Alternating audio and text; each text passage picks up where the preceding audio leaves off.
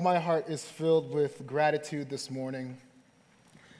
Just being able to be a part of this church, to be able to bring the word this morning, and uh, the topic that I get to preach about as well the, the text. There's just, from the singing this morning to the prayer to the, even the announcements and the video of just being a part of Sovereign Grace churches, there's just, our God is so good to us. And so, if you would, turn with me in your Bibles to Hebrews chapter 4. We're going to be in verses 14 through chapter 5, verse 4. The title of my sermon this morning is Our Glorious and Sympathetic Priest. Today we get to worship the beauty of our sympathetic Christ and his gentle handling of sinners who come to him. Let me read the text. I'll pray for us, and then we will get after it. This is God's holy and authoritative word. Since then, we have a great high priest who has passed through the heavens Jesus, the Son of God. Let us hold fast our confession. For we do not have a high priest who was unable to sympathize with our weaknesses, but one who, in every respect, has been tempted as we are yet without sin. Let us then, with confidence, draw near to the throne of grace that we may receive mercy and find grace to help in time of need. For every high priest chosen from among men is appointed to act on behalf of men in relation to God, to offer gifts and sacrifices for sins. He can deal gently with the ignorant and wayward since he himself is beset with weakness. Because of this, he is obligated to offer sacrifice for his own sins, just as he does for those of the people. And no, and no one takes this honor for himself, but only when called by God, just as Aaron was. Oh, Heavenly Father, what a gift it is that we can look at this text and anticipate you ministering to us this morning. You are a God who loves to build his church you sent a son who was glorious and sympathetic, who entered into our weakness. So, God, would you use me, fill me with your Holy Spirit now to show the beauty of Christ? Let us leave this meeting today more in love with Jesus, more aware of his heart for us. God, help me to preach the word with joy, clarity, power, and in the power of your Spirit. In Jesus' name we pray. Amen. There's an artist whose name is Chance the Rapper, and uh, he is a rapper uh, who, who, grew up in the city of Chicago with humble beginnings. Uh, he always carries a city on his heart, and he prides himself as one of the artists who, no matter how big they get, will never forget where he comes from. At 28 years old, Chance the Rapper's current net worth is $25 million. He's a three time Grammy Award winning artist and has also won multiple BET Awards, iHeartRadio Music Awards, and a Soul Train Music Award, and over 30 other nominations. Yet, in all of his splendor and fame and success, Chance has stayed pretty true to his promise to carry Chicago on his heart. I don't have time to list all that he's done, but let me just jot down a few things for you guys. He launched an anti violence campaign called hashtag Save Chicago that sought to address gang violence in streets and lower the crime rates in the city. He started something called the Warmest Winter Project, which provided jackets that converted into sleeping bags for homeless folks. He launched something called Social Works Chicago, which is a program that focuses its efforts to get youth off the streets and engages them with arts, education, and civic engagement. He donated 1 million of his personal earnings to the Chicago Public School Foundation and in one month raised over 2.2 million dollars. Finally, he also started a faith-based summer camp for city kids called Kids of the Kingdom, which is an arts, faith, and civic engagement camp. Chance the Rapper, in all of his fame and influence, still remains deep down a Chicago kid that carries a city on his heart. He desires to provide hope for struggling youth and families in a city plagued with hardship.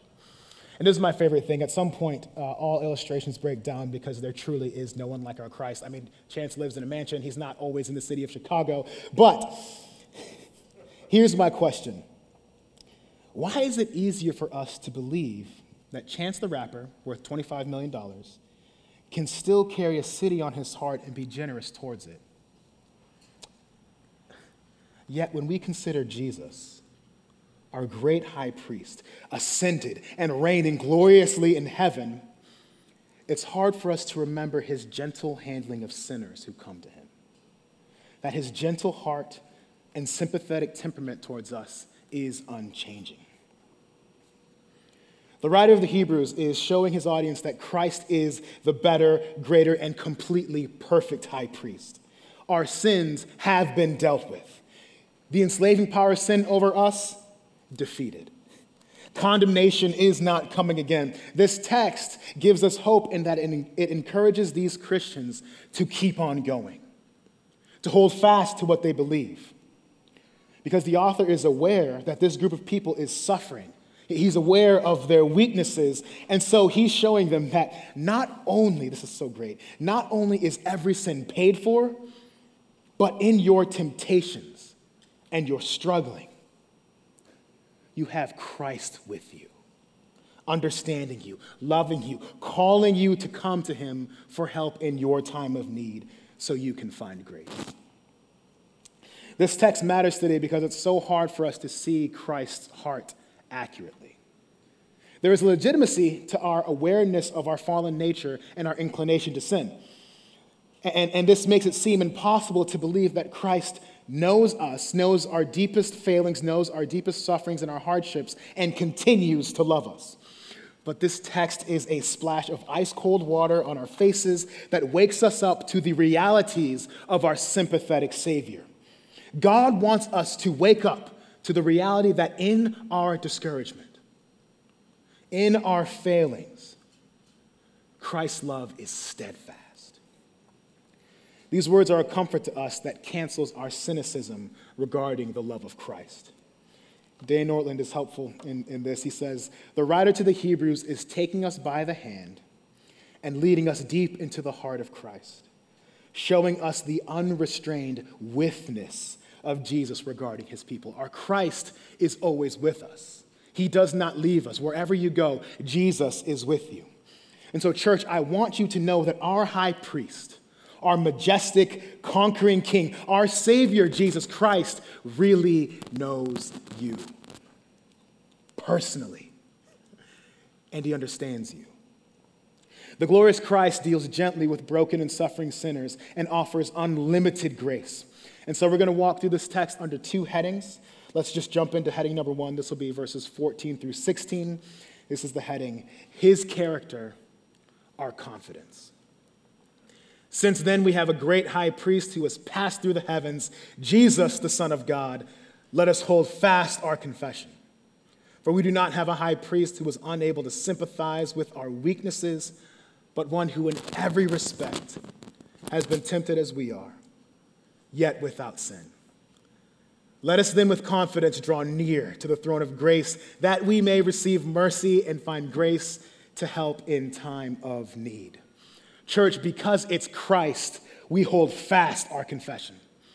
Something I love is that the writer here is constantly reminding the Hebrews of what they have.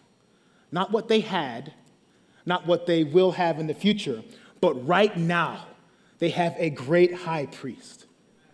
We are forgetful and we do need to be reminded. This is not just some doctrinal truth that once was. Church, this is our current reality. right here, in this moment, as you're listening to me speak, we have this great high priest who is for us.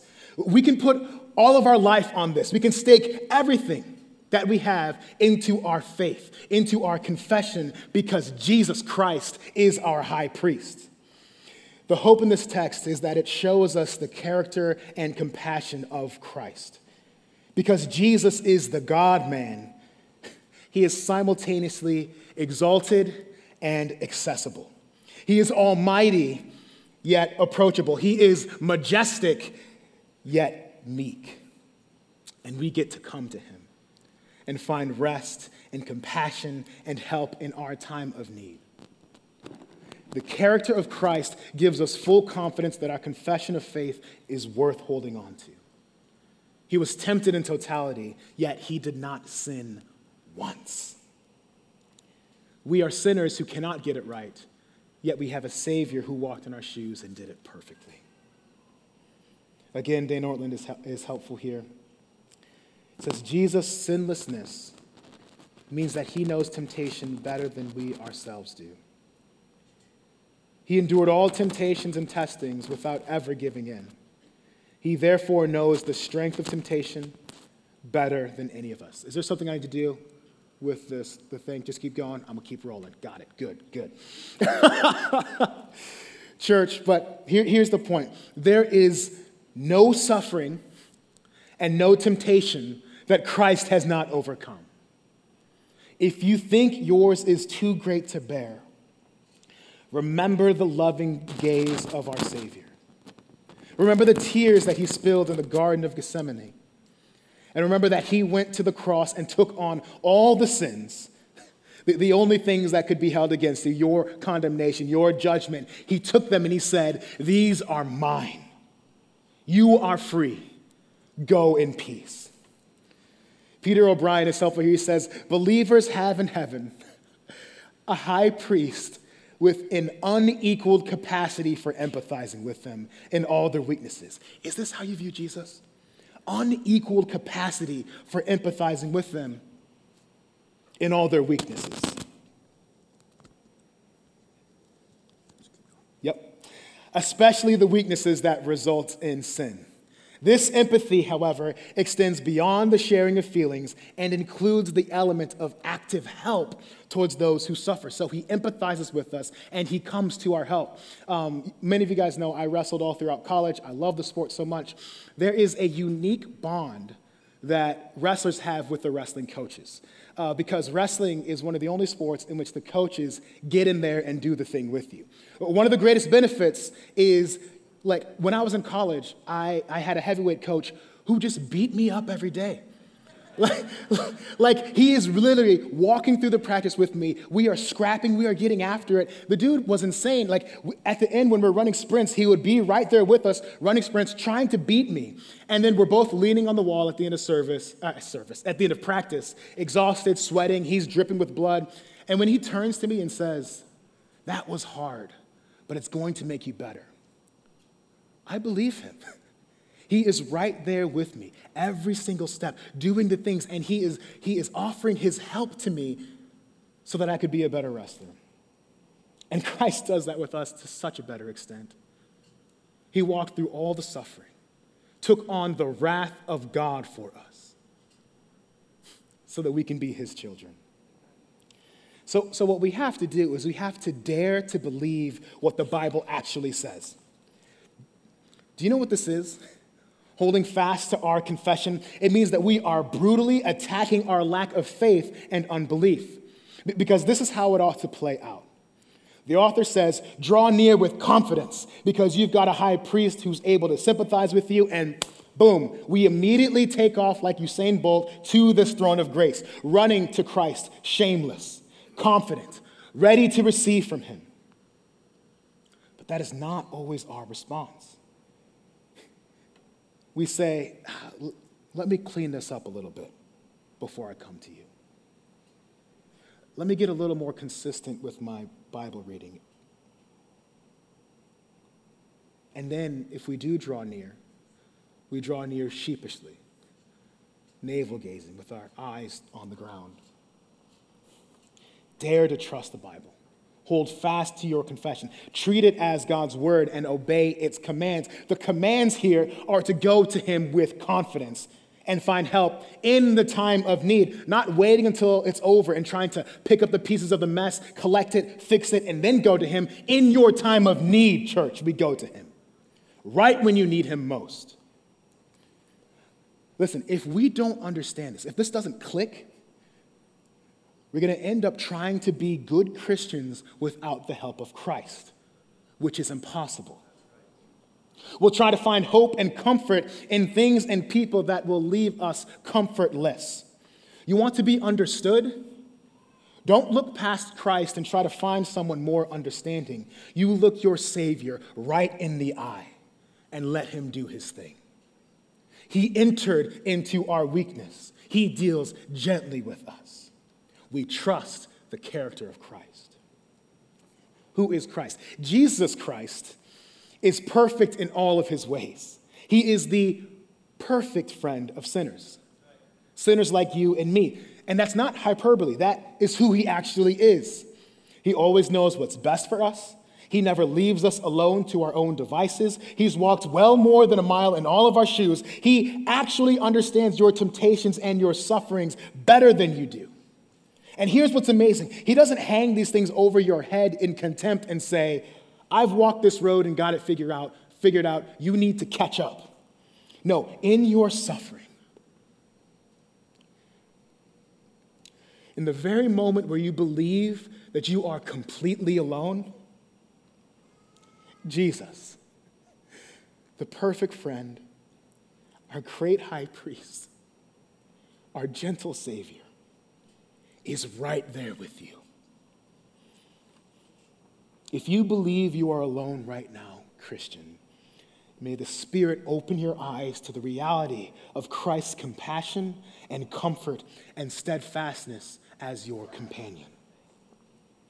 Our response to this text is to believe the grace that is available to us and consistently, regularly, and constantly run to Christ. There is no other refuge for the Christian. We bring all our weaknesses and failures to Him, not sheepishly, but with a smile. Because time after time after time, He will deal gently with us and love us and forgive us and empower us.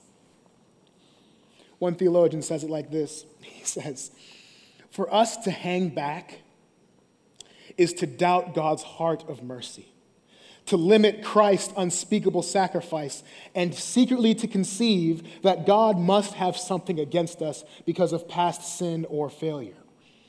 And this is that unbelief which is the great secret foe of the God of truth and grace. Believer, exercise your heart over and over on this wonderful phrase the throne of grace. Because our great high priest is Christ, we confidently go to this throne.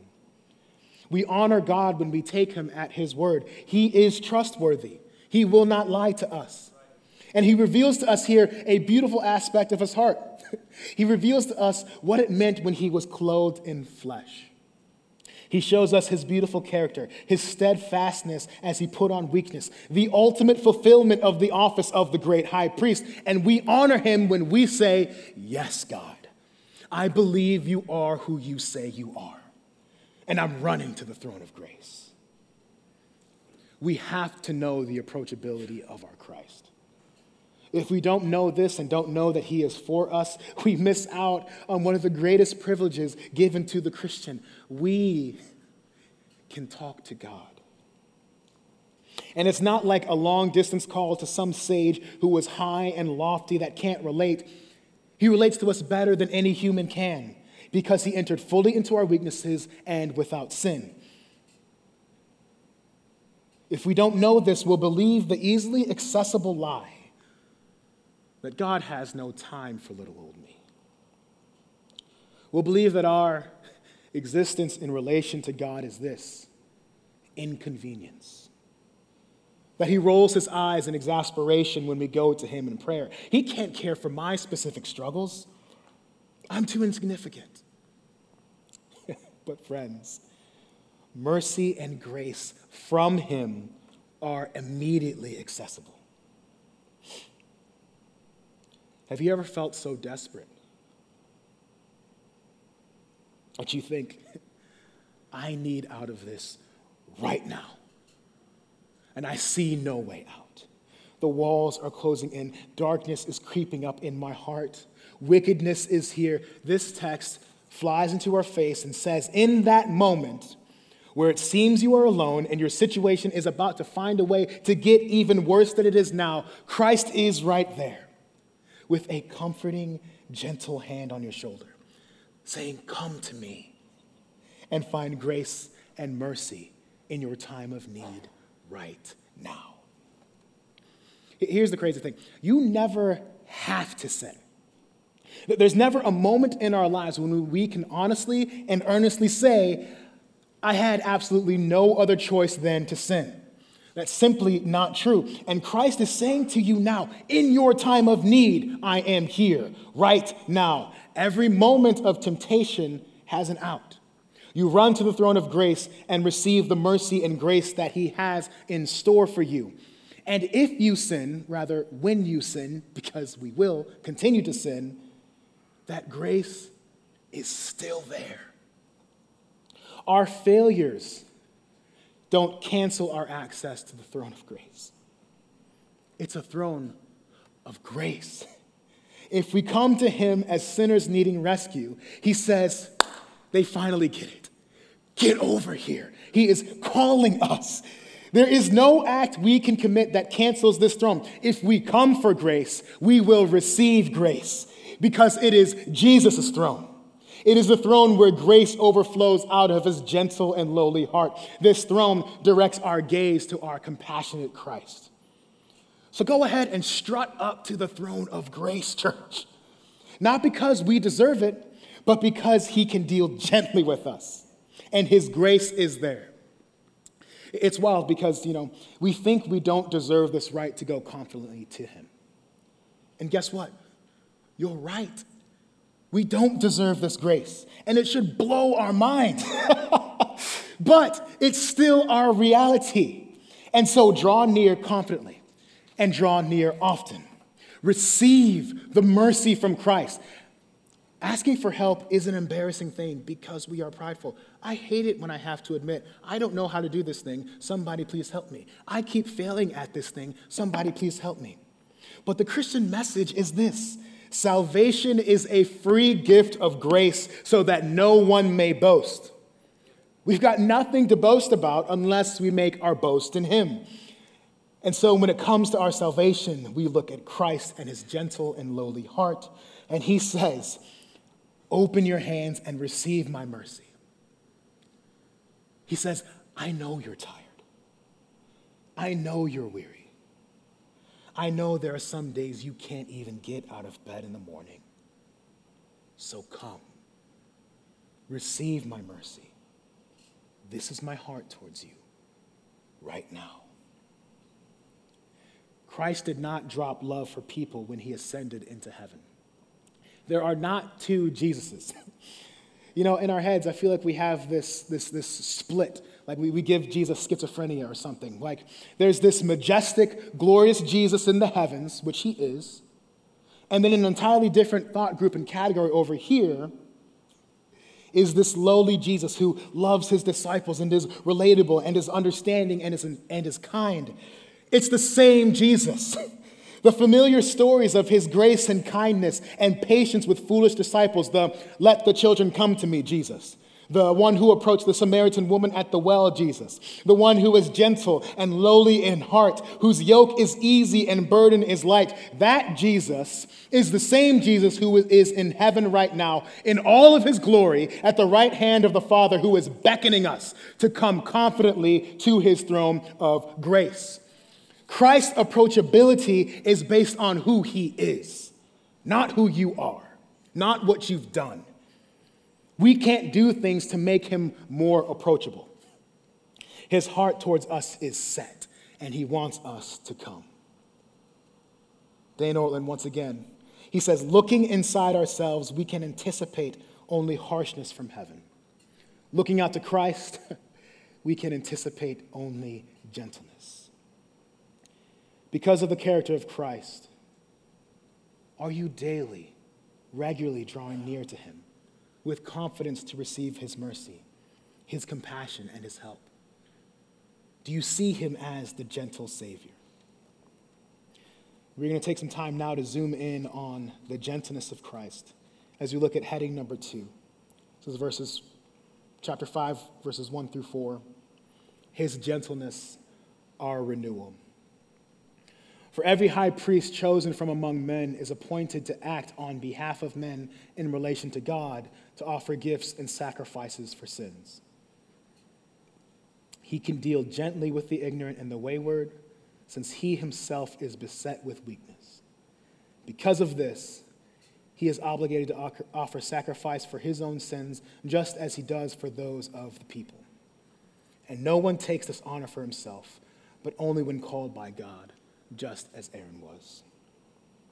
Let me take a few moments to explain some of the things happening in the verses here. Uh, the writer is describing some of the regular priests and how they were uniquely qualified to be priests. The overarching theme of this section in the book of Hebrews is showing how Christ, in a better way, fulfills all of these qualifications, fulfills all of these tasks. Why is Christ our great high priest? Because he is the first priest who had zero sins of his own to offer sacrifice for. This is the first 100% blameless and perfect sacrifice. And he wasn't bringing a lamb or a goat or a bull, he brought himself. The priest's job is to act on behalf of men in relation to God. The priest helps our relation to God. Christ helps our relation to God. Apart from Christ, our great high priest, our relation to God is not good. We are sinners deserving of hell. We do not perfectly obey his commands, and yet Christ steps in. and brings us into the family of God. He was called by God to intercede for us, to bring us back into the fold of God, and he did so with a smile. And there is mercy and grace waiting for all of us, and all we have to do is come to him. Another theologian says this. He says, No one ranks alongside him, Christ, in the estimate of God, and therefore no one should be bracketed with him in the estimate of Christian people. Our high priest could not be closer. either to God or to us. And this great high priest deals gently. But with whom does he deal gently with? The ignorant and the wayward. Not the really upstanding moral Christian who messes up every once in a while. We're talking about complete buffoons like me. Dane Ortlund says Jesus deals gently and only gently with all sinners who come to him. What elicits tenderness from Jesus is not the severity of the sin, but whether or not the sinner comes to him.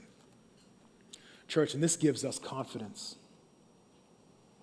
When you realize that Christ is on your side and is for you and deals with us full of grace and gentleness because you've come to him, there's a surety that cannot be shaken. Who does he deal gently with? Wayward and ignorant ones who come to him. That is all of us. None of us who come to him fall outside those categories. Our Christ understands and he has dealt with our sins in totality. That cannot be done. And who is this grace for? William R. Newell says it like this Grace is for the unworthy. As long as you and I are disappointed in ourselves, we show that we have been hoping in ourselves. When we have failed, it is our own strength we have, in our folly leaned upon. If you are one of them that are tempted, one of the ignorant and erring, you are one of those to whom our great high priest freely affords his infinite blessing. And so, what does this mean for us? God requires us to live a life not in navel gazing humiliation of our weaknesses, but one that boldly and courageously lives for Christ, knowing that in our mistakes and temptations and weaknesses, there is a throne of grace waiting for us. So we are going to keep on going, church, step by step, glorifying God, celebrating Christ, not compromising our convictions, yet joyfully experiencing the delight of the Father because of the salvation we have received from the Son. Here's what you'll receive if you go to him not a shaming punishment or harsh words or exile. He will not cast you out. Here's what you receive mercy and grace. So don't let shame keep you a single moment longer from throwing yourself towards this throne of grace. And do not go with your head hanging low as if these burdens are still yours to bear, but go confidently, knowing that our sympathetic Christ gently handles sinners who come to him. The pull of our faith is that the grace of our Savior gives to fools like me, the, the amount of grace our Savior gives to people like me. I stand here as a man who deserves unending torment and punishment from Jesus. The wrath of God should have been poured on me.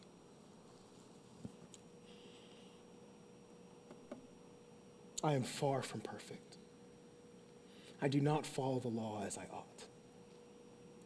But Jesus decided to rescue me. God saved me. When we look at Jesus, the real Jesus, fully God and fully man, we see that he is our Christ who is filled with dazzling beauty and holiness, and is one who, if we saw him in his perfected glory, it would fill us with awe and terror. This Jesus is also the friend of sinners who wept at Lazarus' grave and reached the unreachable, touched the untouchable, and loved the unlovable. And so we are to reflect the heart of Christ to others. We are to imitate the love and understanding and sympathy that we have received from our Savior. We cannot atone for the sins of others. We would be poor high priests, but we surely can enter into the sorrows and sufferings of our brothers and sisters in Christ. We can walk with them and lift their chin to gaze upon the throne of grace and tell them, run to it. We can certainly do that. In fact, we can run to the throne of grace on behalf of our friends. We can bear one another's burdens as it calls us to in Galatians 6 2. The character and glory and grace revealed in Jesus Christ ought to strengthen our resolve to be both courageous and bold, gentle and kind. These things can and must coexist, for it is the way our Savior is to us. We ought to strive to show the heart of Christ to others. As we grow in understanding Christ's heart for us, let's resolve to be ones who not only experience the joy of his love for us, but exude and pour out that joy to others. So that in our Christian friendship, in our fellowship with one another, we are just showing one another the love of Christ back and forth like a tennis match. Just bam, love of Christ, bam, love of Christ, back and forth. But what would happen if the world could experience the heart of Christ through us? It's a little bit irresistible. If they got to see the real Jesus, the true Jesus, the one who has true and all encompassing authority, who rules with majesty and honor and power, yet is also the most gracious and forgiving and loving king we could ask for.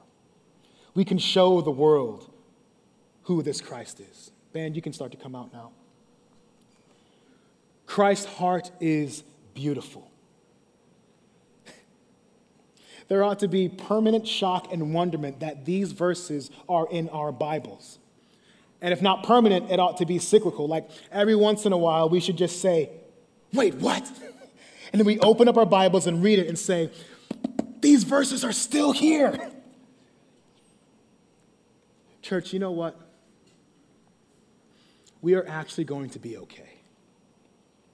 Each moment is one moment closer to glory. Just a little closer. And we have such a great help with us. Christ isn't a pretty decent high priest, he is the perfect one, the great high priest. He's really got us. He's not going to unsympathize himself from our weaknesses. No, he knows, and he's advocating, and he's loving us. And so we serve him and we worship him and we delight in the truths of the gospel because he is so good to us. This is a happy text, church. Christ is our high priest. His heart towards us is compassionate. His disposition towards us is approachable. His gaze upon us is favor and love. We are forgiven. We are cherished. He deals gently with us. How beautiful. We need Jesus. We have Jesus. Let's remember and rejoice in the heart of Jesus. He is our great, glorious, and sympathetic high priest. Amen.